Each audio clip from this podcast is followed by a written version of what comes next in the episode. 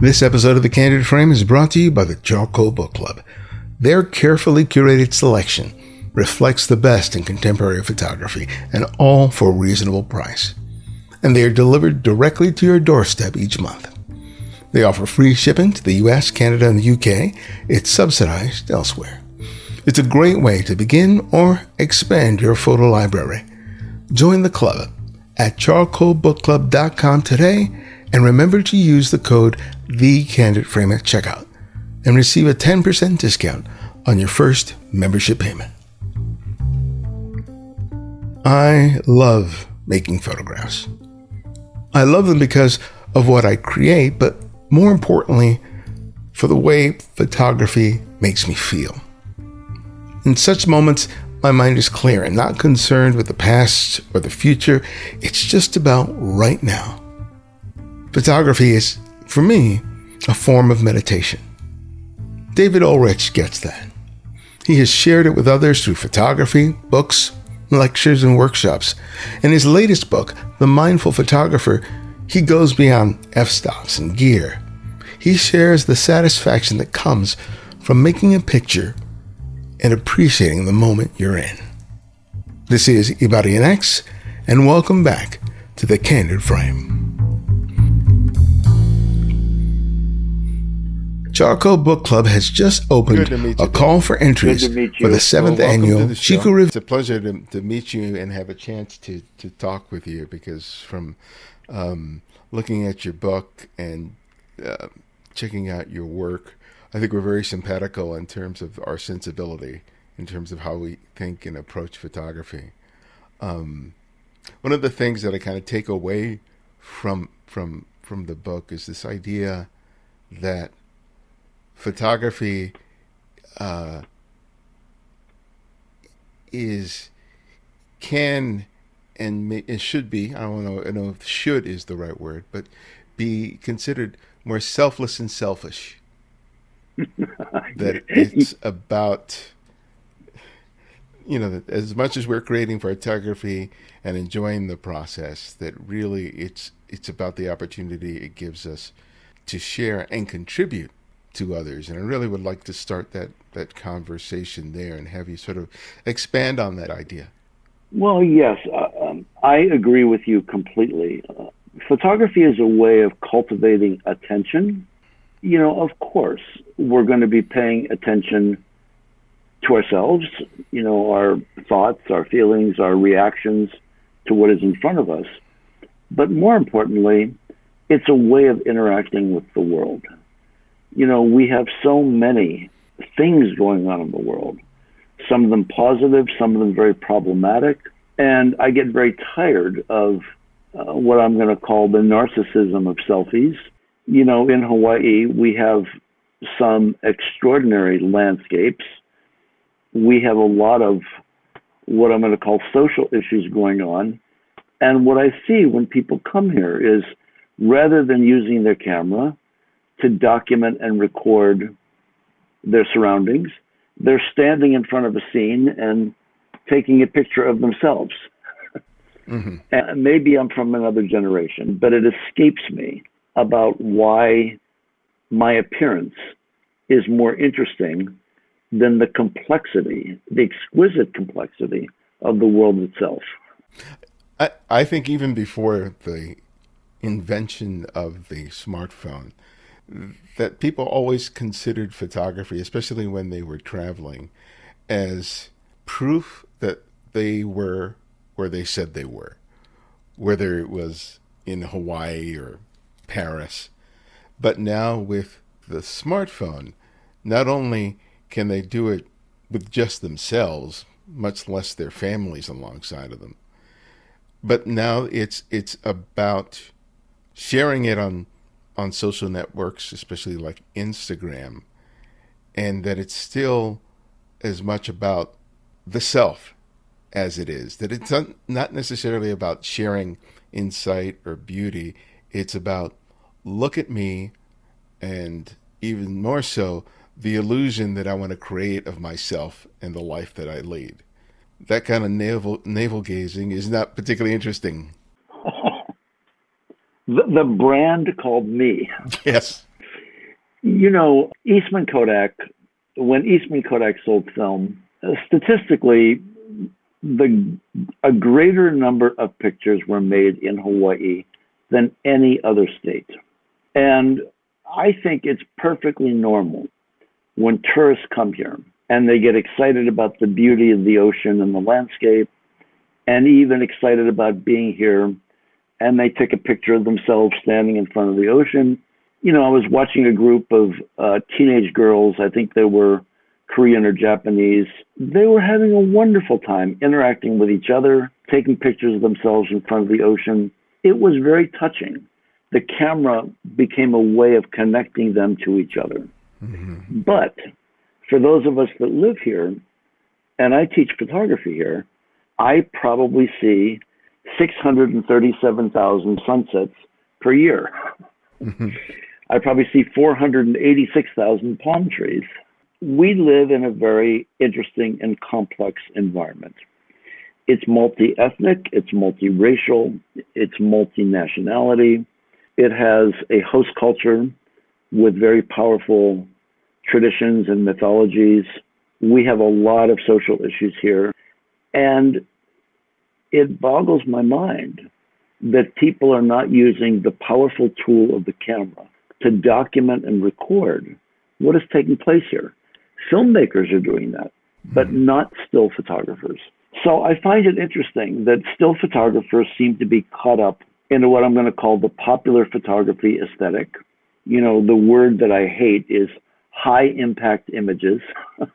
and the camera is a powerful tool for not only self revealment, you know, in terms of learning how we see the world, but a powerful tool for documenting the concerns, the issues, both environmental and and social, that impact us all. But that's just you know the idea that the photographer, whether they're you know an amateur or an aspiring professional, that they have that that moment of awareness where they realize that they can do something more than just document what's in front of them and say something. And I think that that is the big challenge for any photographer to get to that point. And even when they come to the realization that they can say something, they go, Well, I don't know what the hell I have to say. Yeah. I don't know how I have anything interesting to contribute considering all the other pictures that have been taken before I came into the picture, pun intended. So you work with students. You know, how how do you help sort of nurture that transition to to get them away from, you know, taking to making photographs? There's a very beautiful process that goes on. You know, by the second class, I can tell exactly whose photographs are whose because each of them does have a very unique way of seeing the world. Each of them has very unique sensibilities. They have their own background, their own circumstances. And these things bleed through in the way they see the world. So, what I try to do is to point out to them this is what's unique about your images. But what I'm really saying, this is what is unique about you. mm-hmm. reflected in your images. And after a couple classes, they really begin to to get that and they really begin to understand, especially by looking at other people's work that's very different than their own. They really begin to understand that there is a corner of the world which is their unique way of seeing. And it's quite extraordinary when they begin to recognize that. It's a very, very empowering experience. A lot of college students have grown up in a, an environment where they don't feel they have a voice. Mm-hmm. You know, we, we live in a large, complex society, and how does a 19 year old have a voice in that society? And they begin to recognize that the medium, photography, is a way that they can be true to themselves represent things in the world that are important to them, and over time, you know, interpret those things in the world that are important to them. So it's confusing at, at the beginning. It takes a while for them to grok or for them to get to see something of their unique seeing. but it is there. And when they do begin to get it, it's a, it's a, a revelation and it's an empowering experience. Yeah, I've seen that countless times in my own in my own teaching. And like you said, by the second class, there's something I see I see the glimmer.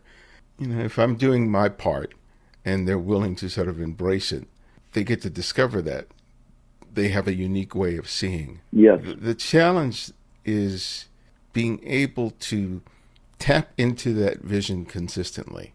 And I, I, I think that one of the difficulties is getting out of one's own way to allow that to come out because there are a lot of stuff that can get caught up with like not knowing their camera well or or being preoccupied with how other people have photographed a subject matter or worrying about you know whether or not it's good enough or they have talent. What do you what do you find works for people to trust the process enough and know that eventually they will be able to achieve that consistently but that it's going to require some work. How do you how do you how do you nurture that? That's a very very good question and it's and it's ongoing. It's a question for me. Question for all of us is how do we stay true to ourselves? What i find first of all is that people do not take enough pictures. They don't engage the subject deeply enough. So I was a competitive swimmer when I was younger, and before I would swim a race, I had to warm up. I had to loosen up my muscles. I had to get the endorphins flowing. It's no different with photography. I find beginning photographers to be very arrogant. They think they can walk up to a scene, take two pictures, and walk away. You know, a professional photographer knows that they don't know a professional photographer knows that they get in their own way, that there may be technical challenges, etc. So a professional photographer will engage the subject, spend time, and shoot multiple rolls of film, you know, whether you're mm-hmm. photographing digitally or not. They will engage the subject by taking pictures. And there is a process that goes on. What I was teaching photography in the film era statistically, frame number six was the most successful frame. You know, the, the end of a roll of film, because people sketched out their ideas. You know, you have to work through your um, influences, you have to work through imitation, you have to work through to get what you want, and you have to live with the ambiguity that the first 10 or 15 frames are just not necessarily going to be that interesting. But if you engage the subject deeply enough, something powerful and even magical begins to happen. Uh, my girlfriend feels that this is a little bit exploitive, but when I used to shoot film and work with pay- paid models, the first two rolls of film, I didn't put film in the camera because most of the time the model was a stranger. I never met them before and you have to work into a working relationship. And the other thing I would say is that editing is so important. You know, taking a number of pictures, but sitting down with your file browser and really studying your images. Which ones jump off the page? Which ones do you immediately feel a kinship with that you can say are your own? So it's a combination of work you do in the moment and work you do editing your pictures in your file browser. Does that make sense? It, oh, yeah, it makes sense. And I like the analogy of, that you made when you were swimming competitive, competitively, and I think there's a there's a valuable insight to be had there. So when you were when you dived into the pool, tell me about what you were focused on when you were going down the lengths of the pool. That what were the things that you needed to do that were necessary for, for you to perform your best? Well, I can tell you because I still do swim every day. So the most important thing for me is to stay with it. 90% of the time when I get in the water in the morning, I do not want to be there. Usually the water's cold, my muscles are tight. I, I'm just not interested in exercising. But my discipline puts me in the water and I stay with it, and there's an observable process. If I stay with it, After about eight or 10 laps, I get into the flow. The endorphins get released.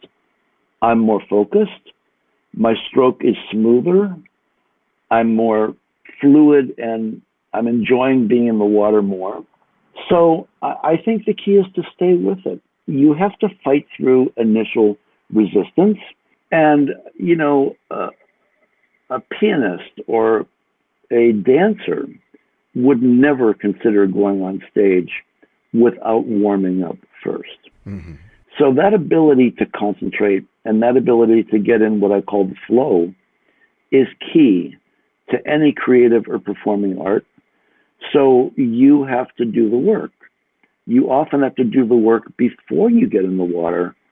If it's a race or when I'm swimming for recreation, I just have to accept that the first eight or 10 laps are what gets me into the flow, and I have to stay with the discomfort.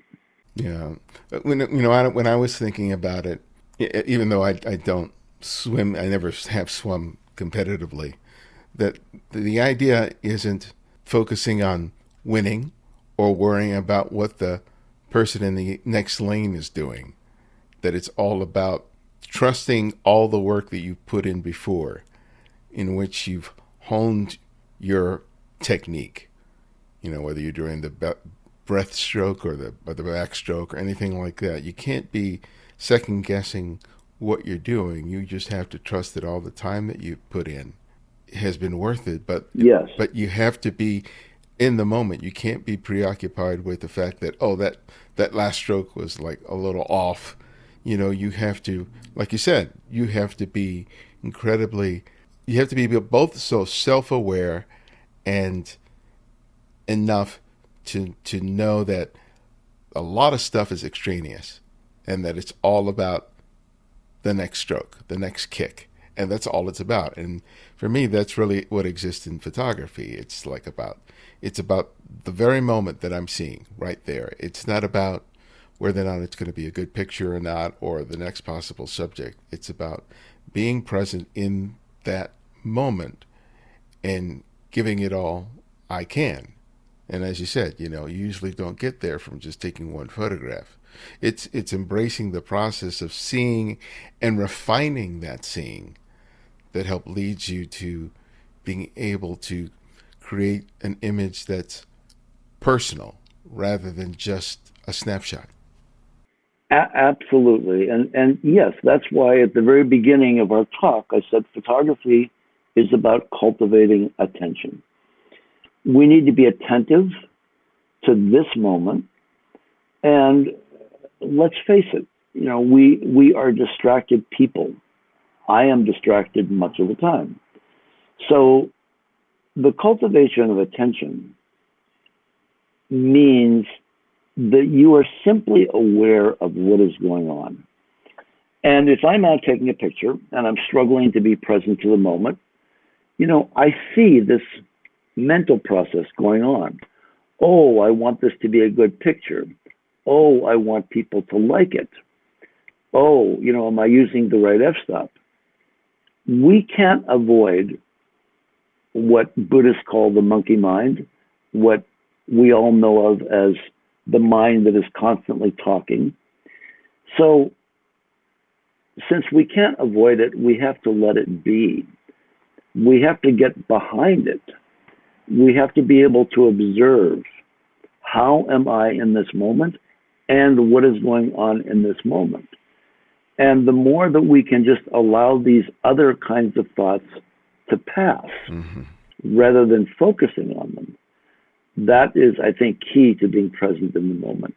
The strongest pictures I make are when I'm not thinking about taking the picture, when I'm really present to the process.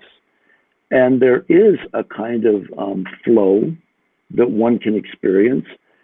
I'm, I'm publishing a book um, coming out in November on the Oceano Dunes on the California coast. And I had a really interesting experience. I, I will go out for two or three hours at a time, and I can see my process. I can see when I'm getting more present in the moment. That is when I'm getting warmer. and I can see when I'm getting tired and distracted. And I can see a process from beginning to take pictures on a given day as the day progresses. And what I discovered when I went back and looked at my file browsers, the strongest pictures were made each day in about a 15 minute window when all of my work of cultivating attention, of trying to be present, paid off. But I am not a Buddhist monk. It's difficult to maintain that kind of attention and that kind of presence. Mm-hmm. I can maintain it for periods of time. And I really see the direct result of my presence in the pictures I make. But then, you know, I get hungry or I get, oh my God, you know, it, it, it's so much weight walking up and down these dunes. All kinds of other thoughts and feelings intrude. So I think it's a constant dynamic. I don't know about you, but I am not naturally present without doing some work or without making some effort. You know, I don't just wake up on the right side of the bread, bed and feel focused all day. You know, I need to remember um, I was watching a TV show on Navy SEALs, and the team leader kept saying to his sailors, focus up, focus up. Mm. I thought, wow, that's such a good metaphor. I need to focus up when I'm teaching, when I'm taking pictures, when I'm being interviewed. You know, there's certain times in my life when I really do want to be present and to, if you will, focus up. One of the things that is is sort of another challenge is because we live in a world in which we live with more photographs that have ever been taken. An impression has been made in our minds as to what something looks like, whether it's Slot Canyon, whether it's Notre Dame, whether it is Kilauea. And the tendency or the inclination is to create the picture that we saw before, to recreate it using our own own cameras. You see that a lot in in landscape photography, especially uh, like arches, for example, where all these photographers cluster up at the edge of this very small arch, wait for the sun to come up, and and there to take their version of that of that picture, which is all well and good. You know, I'm not saying that, that that's bad, but I think it's there's a moment where the photographer wants to say something more, say something that unique. But I know when I come onto a scene that has been, you know, photographed often, that it takes a little bit for me to get past that vision that I've already have in my brain and to be able to see it in that unique way. For me, I'll take that picture anyway, even though I know it's not mine. I'll take it just because I need to get it out of my system. And then I'll start trying to figure out what speaks to me uniquely, what's really resonating with me. And I find that that's the only way for, for me to get there. Is that similar for you? I think that is a universal experience. I was a Boy Scout when I was 13 or 14 years old, and I, I took a photography merit badge class. And the first thing that my, the first photography teacher I ever had said to me said, now that you've taken the picture you set out to make, now is the time to start exploring. Mm. So, yes, I do the same thing. We all have to work through our influences. You know, we've seen the slot canyons, we've seen Arches National Park, we know the standard pictures, and we're going to make them. But the the the key is not to stop there. So, you know, once you've made that that iconic picture that you know you want in your portfolio, now is the time to start really exploring the scene and asking the question, what is my relationship to the scene? I have one student who's not a landscape photographer, but she goes to these iconic scenes and her interest is photographing the way people interact with these iconic scenes. So she's finding her own relationship to it. I know somebody else who will really try to find the places that resonate with him rather than the places, you know, that are on the, the, the photographic hit list that everybody goes to. So, how did, for example, how did Paul Caponigro discover Stonehenge? Mm-hmm. You know, he's finding places that resonate with him. How did I discover Hawaii? Um, I discovered Hawaii because I became interested in the volcano. And, you know, I found a very deep resonance with the transformation, the death and rebirth that takes place in this environment on a weekly and monthly basis. So the, the, the key word for me is resonance. Where do you and I, where do each of us find our resonance? And we're different as people. Some people gravitate to the city. Some people gravitate toward portraits or photographs of people. Other people gravitate to the land or particular places. But I think we have to open the question up. What resonates with me? D.H. Lawrence wrote a marvelous essay called The Spirit of Place.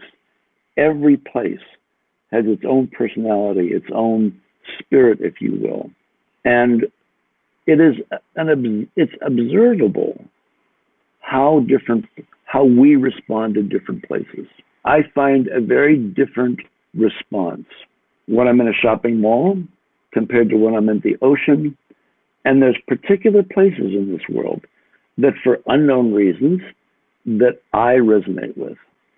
And I'm sensitive to that. I think all photographers need to be sensitive to where do they resonate and with what kind of subject matter. For me, the way I interpret that is is for myself is is when I'm in that space, I'm more concerned initially with what the moment feels like rather than what it looks like. And then when I have that feeling, yes. even though the picture may not be obvious to me, I, I've, I've come to trust the feeling. So I stop.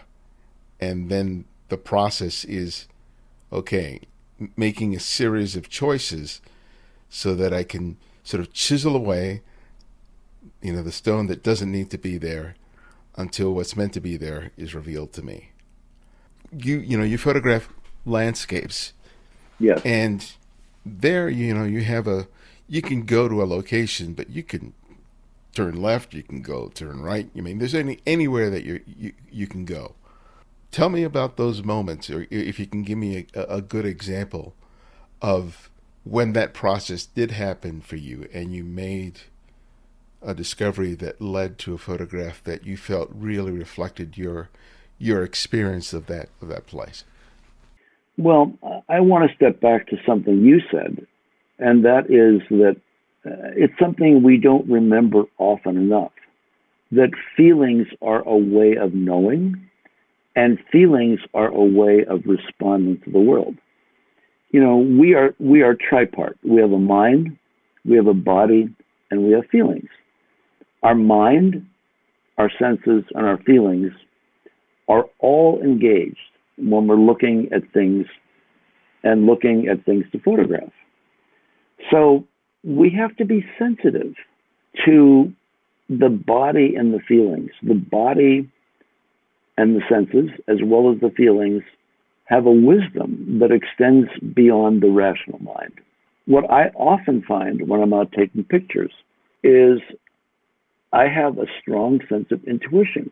Out of nowhere, I, I have a sense or a feeling I need to go over this way. Or, you know, I look in, in this direction and I see something and it just doesn't feel right, so I don't walk in that direction. But I see something over in this direction that feels right, and so I intuitively walk in that direction. When I find an image that I resonate with, it's unmistakable my heart beats faster. I have a certain amount of awe. I'm kind of enthralled with the subject. And the painter, Kandinsky, said, most great art comes from inner necessity. So I am much more interested in those pictures that I take that I know I have to take, that I must take, compared to those ones where I'm arguing with myself, oh, should I spend time? Should I take this picture? If there's an argument going on, usually the picture is not interesting. But if there's an immediate, unhesitating yes, what I would call an inner necessity, that has been the source of many of my strongest images. And those moments are not recognized with the rational brain. No. Those moments are recognized through my senses and through my feelings. And that's why practice and shooting often is so important because it's not so much the accumulation of the photographs. It's about it is is about developing familiarity with that feeling and knowing that you can trust it even when the circumstances don't seem to be conducive to photography. Like the other day i had to go i had to go photograph and make some images. I wasn't feeling it. I got out of the car and I was just, I wasn't in the ideal place. I was not centered the way I usually am. But I knew that, okay, I just need to walk and just explore. And one of the things that helped me is that I went off the beaten path. I went to places that I normally wouldn't go just because I knew that they would be unfamiliar, from, from unfamiliar. And even though I, part of me felt like eh, I probably won't find anything there, I said, go there anyway. And I ended up making those discoveries where I saw something, I felt something, and that excitement came up. And then it was, oh wow, that that's what practice gives you is is not so much in learning the mechanics of the camera, which certainly is important, but the sense of self awareness that you need in order to be able to be the photographer that only you can be. I mean, the title of your book is The Mindful right. Photographer, and I think that that's really uh, essential for any artist, whether they're a photographer or not, is a, a sense of self awareness of knowing what works, what doesn't work in terms of getting yourself into into that space. Yes. And uh, I have two things to say about that. First of all, I think as photographers, we're a little bit greedy. You know, we always want to come home with a strong picture. But I have found this repeatedly. Sometimes we need to sketch out ideas. Sometimes we need to explore something with a camera. So I make a distinction. Very often, when I go out and I don't come back with anything outstanding, I still think the process is worthwhile. I've sketched out a number of ideas, and those ideas might come to fruition later. The beautiful thing about the creative process is we do both. You know, we sketch out ideas and we find finished finished pictures, if you will. But we can't assume that we're going to get to a strong articulated a strongly articulated image without doing our sketching first. That's number 1. Number 2, I think that our bodies are reliable instruments of discovery.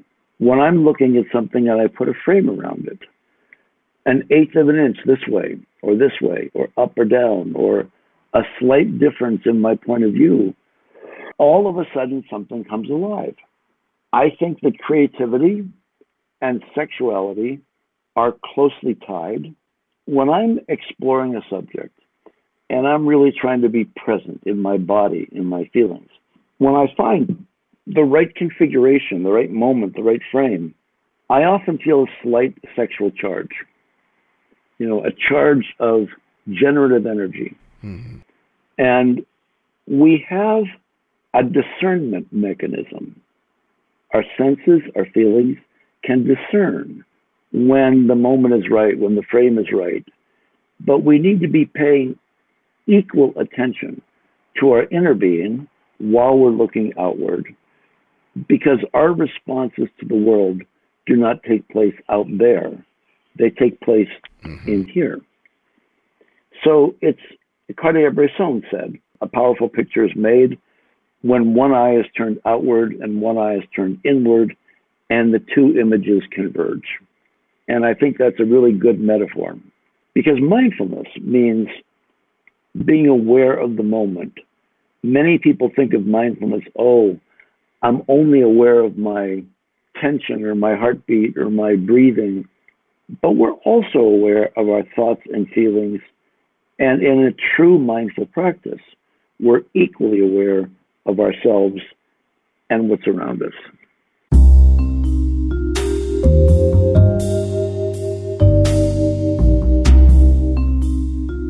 Charcoal Book Club has just opened a call for entries for the seventh annual Chico Review and Publishing Prize. 2023 speakers include Antoine d'Agata, Stacy Kranitz, Karen Heidelberg, and Anastasia Samoilova.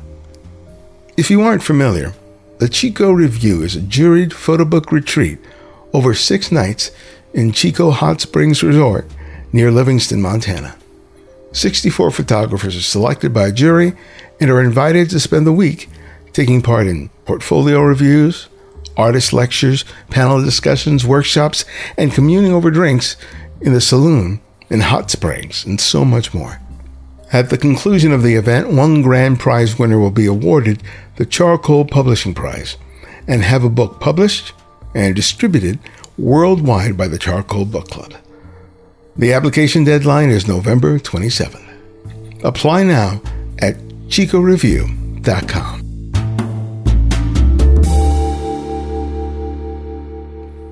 Now, you know, we're talking mostly about the creation of the image.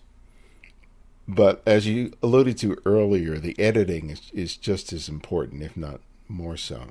How do these, this sort of intuitiveness, this feeling, how does that translate, or how can photographers translate this practice, this this sensibility, to when they're sitting in front of the computer looking at hundreds of pictures on the screen, trying to discern which picture is the picture, and because I think that's one of the hardest, the hardest thing for any photographer to to learn but I think there's something to utilizing that same sensibility that you practice when making pictures to the editing process. But for you, how do you how do you find what you know what steps do you do to, in order to make that work?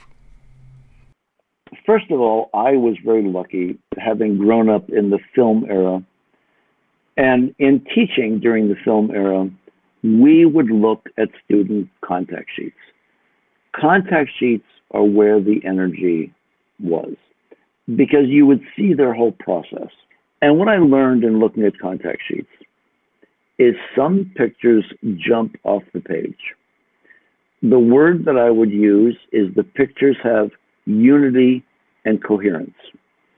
You look at, let's say, 20 or 30 pictures of a photographer's engagement with the subject.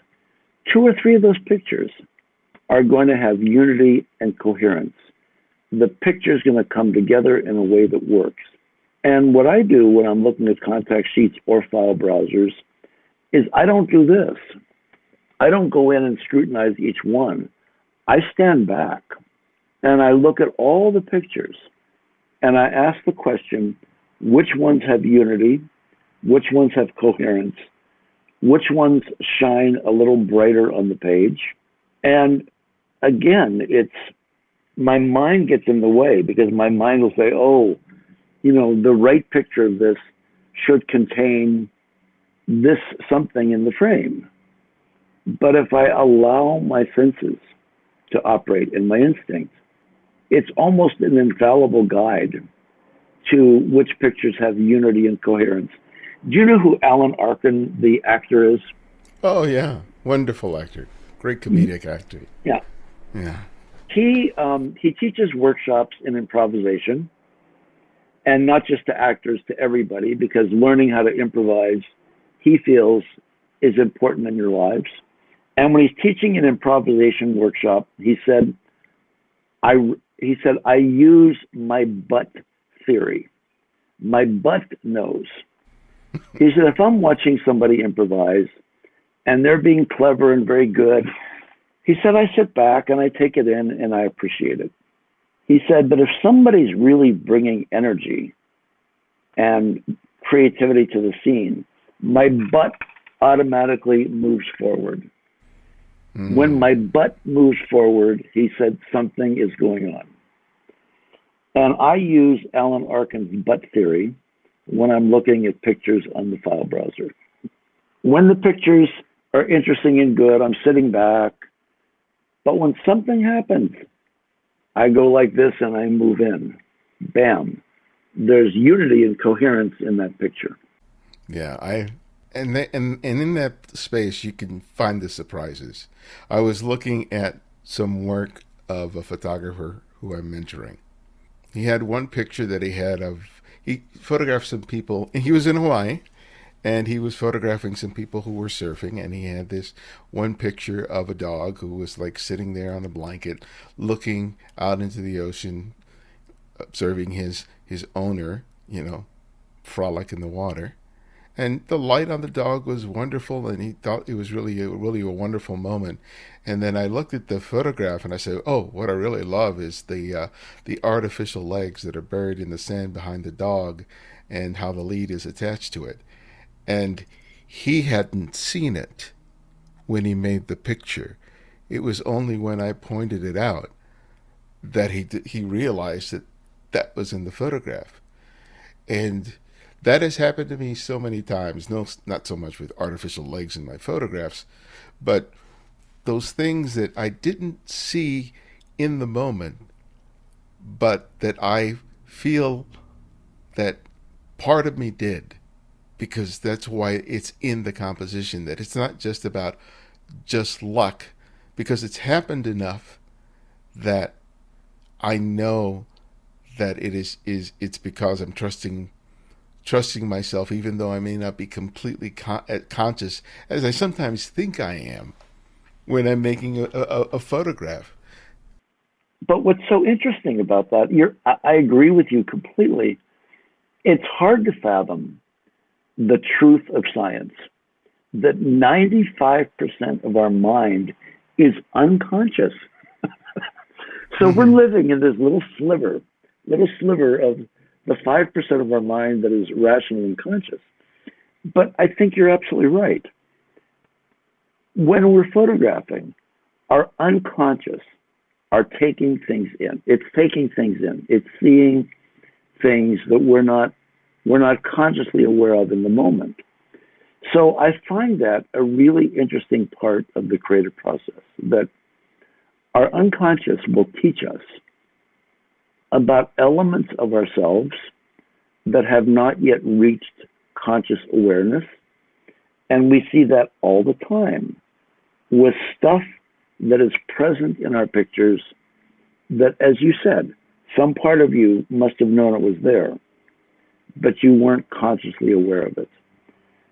I think that if if one studies one's own pictures, you're going to find what Minor White used to call core forms, core shapes and forms that we use repeatedly with different subject matter, you know, color or tonal relationships that we use repeatedly, and certain kinds of subjects that we are un- attracted to without quite knowing why. Mm-hmm. So yeah. it's not, yeah, well, yeah, you get it. Yeah, and I think that th- th- that's one thing I like. I'm sure that you hear a lot. Young photographers are always obsessed with how do they develop their style, and my answer is simply just keep shooting. It will reveal itself. Because I look at my photographs and my brother, who is not a photographer, I think about a year ago, says, you know, when I'm on Instagram, I know they're your pictures even before I see your name. And I, I was really touched and moved to hear my brother say that. And I wouldn't necessarily say that I have a style because I'm kind of all over the place in terms of subject matter. But I knew what he was saying was true because he was commenting more on the way I see than what I photograph. And yeah, it, it's a common problem. People say, "Oh, I don't have a style," or my students often say, "Oh, I don't know what my color sense is." I say, you know, just go open your closet. That'll tell you what your color sense is. you know, I often have people go up and stand next to their pictures, and it's remarkable. People often look like their pictures. I, I look at what I wear. I wear black. I'm a black and white mm-hmm. photographer. Mm-hmm. I often wear black or white or gray. But there is that sense of style that lies underneath subject matter that has to do with you know the way you handle shape and form the the subtle tonal and color relationships in a picture. And those things are absolutely a signature. So i'm impressed with your brother because your brother I, I don't think he must not be a photographer but he's able to witness and observe something in your work that makes it your own. And I see that in my work, and I see that in the work of my students. How do you dress? How do you move? How do you speak? You know, all of these things represent your style, and you can probably find links between all of these parts of us and how we take pictures. That's that's something I'm going to have to write about. you know, in in because because that's a really interesting interesting question that I haven't really thought about, but I am sure that the way that I navigate life um, probably is going to be very analogous to the picture taking process. Yes. You just you just mentioned Minor White, who you had the opportunity to, you know, to, to study with. What what were some of the things that you value most about your time with him? What I value the most about my time with him was his own wisdom and his own personal characteristics. People talk about, in art history, people talk about the male gaze, you know, that, mm-hmm. that often men photograph women in a way that's exploitive or is objectifying to women.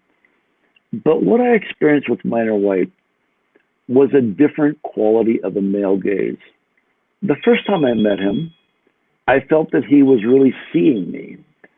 And he was looking at me in a way that literally would see right through me, but it wasn't the least bit uncomfortable.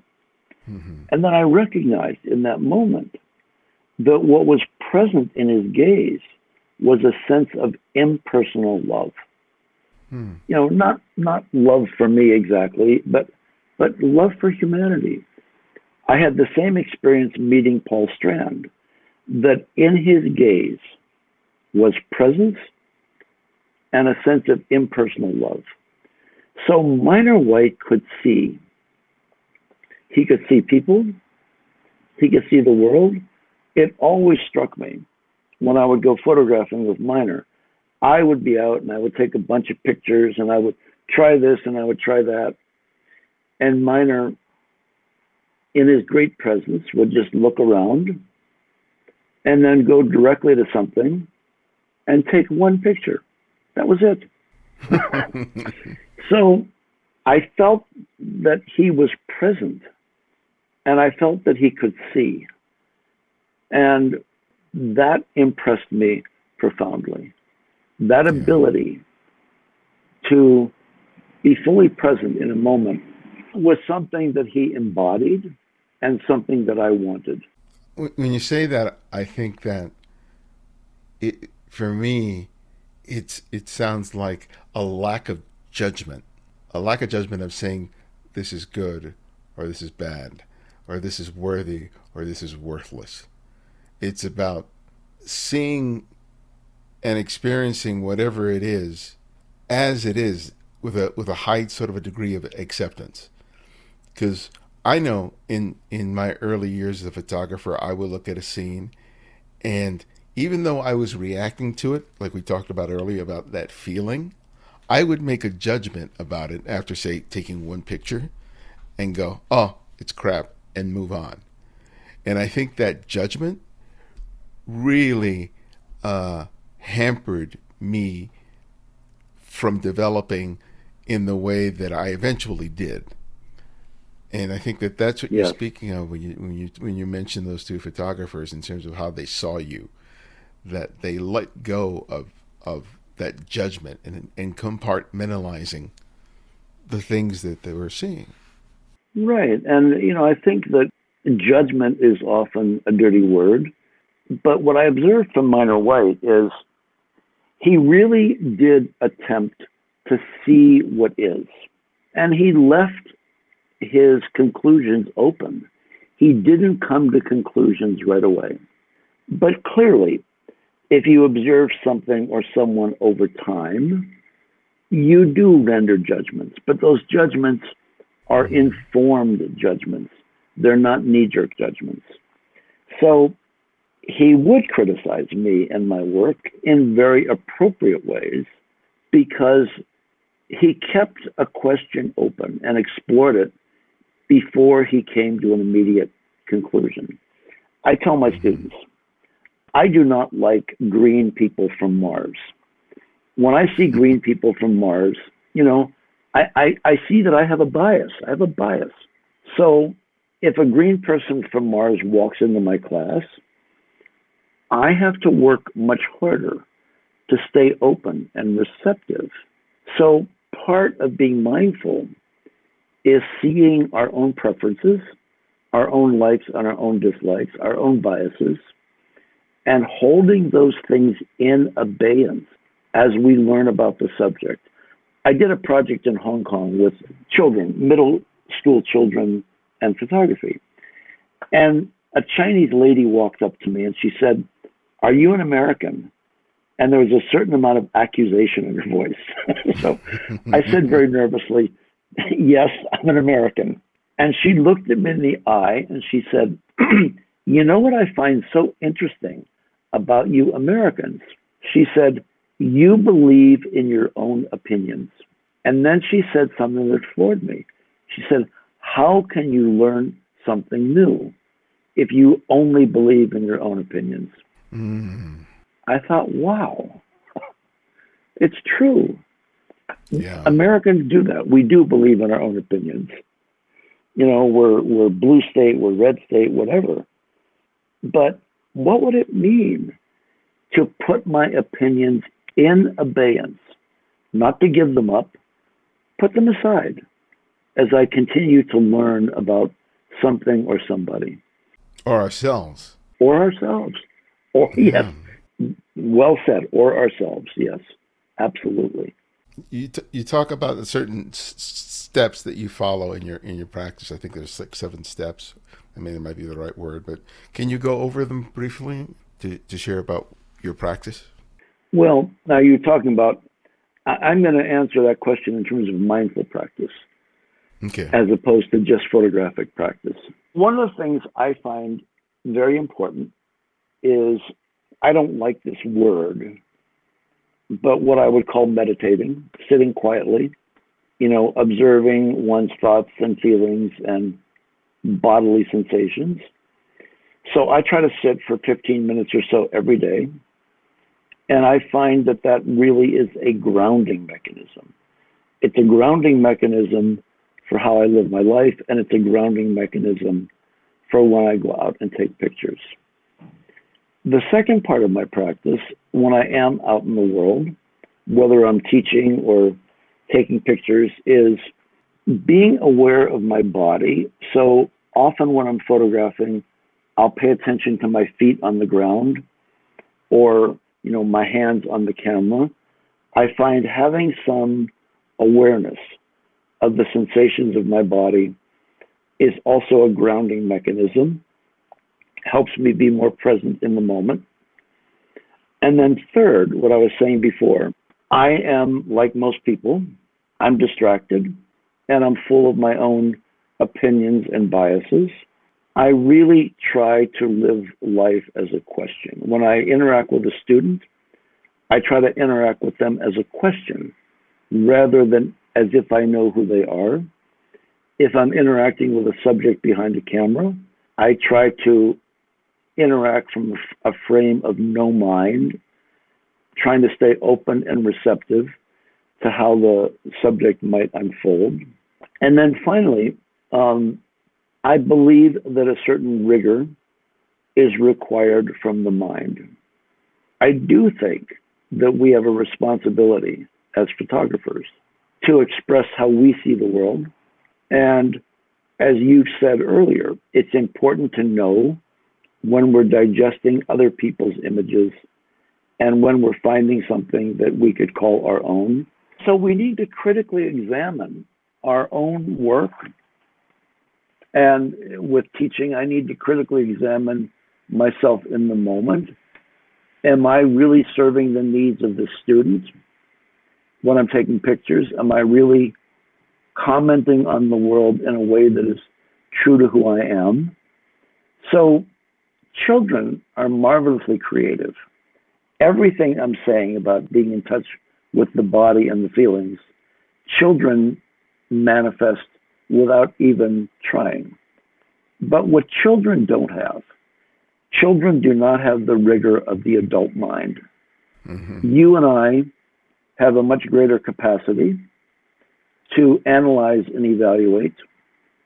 And I think that that mental rigor is really important. A lot of my students don't have that rigor. You know, they they still photograph from what I'm going to say all over themselves.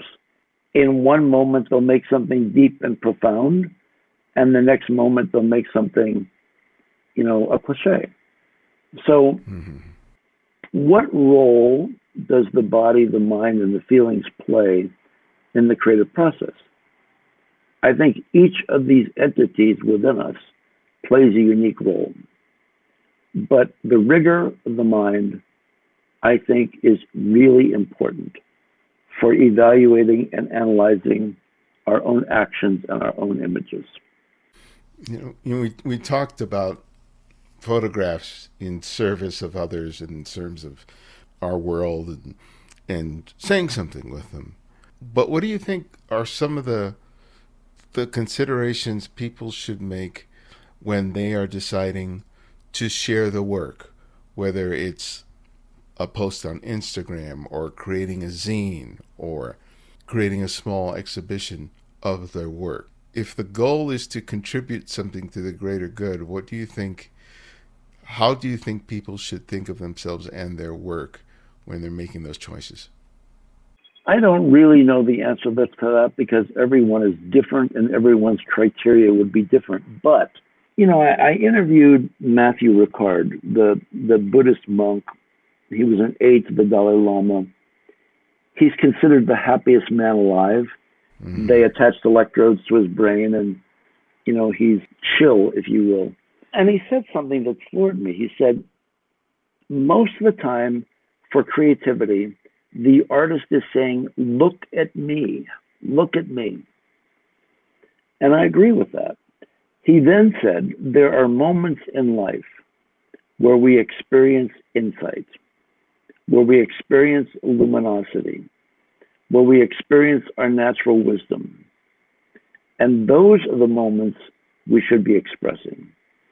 So I think, regrettably, and this comes back to the very beginning of our conversation, many people are engaged in art and photography because they want to say, look at me, look at what I've produced. Mm-hmm. I have some um, photography students that are well off, that are middle class or upper middle class, and they love to bring in souvenirs, pictures that are souvenirs from their trips. And I often feel that's a way of saying, look at me. So I would say there's a Hawaiian word named kuleana. what is my privilege, my honor, my duty, and my responsibility? My own place of genius. What is that place for you? Where is your place of genius? Where you can see the world and bring into the world something that only you can. That's the question we should all be facing as artists. And those are the pictures we should be putting out into the world. Man. I am moved by a lot of my students when they make pictures that clearly represent how they see the world. And that authenticity touches something in me and presumably in the audience as well. So if we use the keyword of authenticity as a guide for what we put into the world, I think that it would be wonderful. Yeah, and I've I've witnessed that countless times in in the classroom, whether it's in person or virtual, and I know that moment has happened, not when someone in the class says, "Oh, that's a good picture," but it's when they vocalize their reaction. They go, "Ooh, ah." That's the moment you're talking about. I tell my students to watch the nonverbals because when somebody says, "Oh, oh," you know, they make those noises. mm-hmm. Something's going on with the picture. Yes. yeah, you know you're onto something. Well, my last question that I ask each guest is I ask them to recommend another photographer for our listeners to explore on their own, and it can be anyone. Someone you've long admired or someone you've recently discovered. So, who would that one photographer be and why? Oh boy. Well, I think if you were going to interview somebody and have a really fascinating conversation, you should see if you can interview Stephen Shore. Mm-hmm. But he might be beyond the scope of doing something like this. Another person I find really thoughtful and interesting in their work is Todd Hido, H I D O. Oh yeah, yeah. I'm I'm reading a lot of Stephen Shore these days because I'm really impressed with the way he experiments with attention with his own work. And Todd Hido, I'm really interested in not only his sensibilities, but his willingness to talk about things that are difficult, that affect us all. His book, Bright Black World, in that book, he said, I want to photograph the darkness I see coming. And he was talking about climate change. Yeah, with, with both of them, I have, uh, I've especially with Stephen, I have reached out and have yet to land him, but uh, uh, at some point, I'm I'm I remain hopeful. yes, but thank you so much for for the time. It was real fun. You're very welcome. It, it, great conversation. Uh, I love your questions. You're obviously thoughtful and insightful, and thank you for your insights.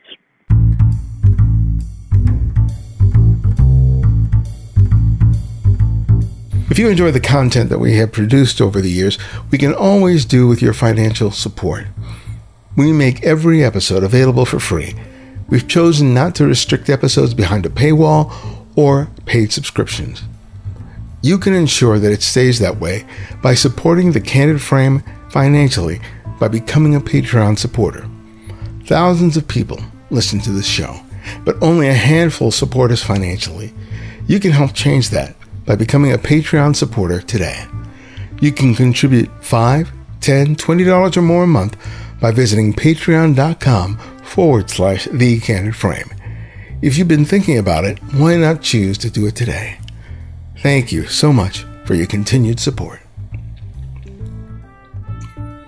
Thanks to David for joining us. Find out more about him and his work by visiting creativeguide.com. If you're a fan of our work, you can write reviews on whatever service you use to listen to podcasts and share a favorite episode on social networks, be it Twitter, Facebook, or Instagram. Remember to use the hashtag TheCandidFrame. If you're a fan of our work, you can write reviews on whatever service you use to listen to podcasts and share a favorite episode on social networks, be it Twitter, Facebook, or Instagram. Remember to use the hashtag TheCandidFrame. You can also support us financially by contributing via PayPal or Patreon. Thanks to M. Ballinger from the US and Dr. Strangeman from Canada for their five star reviews. And if you can't find every episode on whatever service you use to listen to podcasts, download the Candid Frame app, available for Apple iOS and Android. And because of your generosity, it's free to download and use. No additional purchases are required. The Candid Frames audio engineer is Martin Taylor. You can find at theothermartintaylor.com. The show's senior producer is Cynthia Parker, and our music is from Kevin MacLeod, whose royalty-free music can be found at incompetech.com. And this is Ibarionex, and this is The Candid Frame.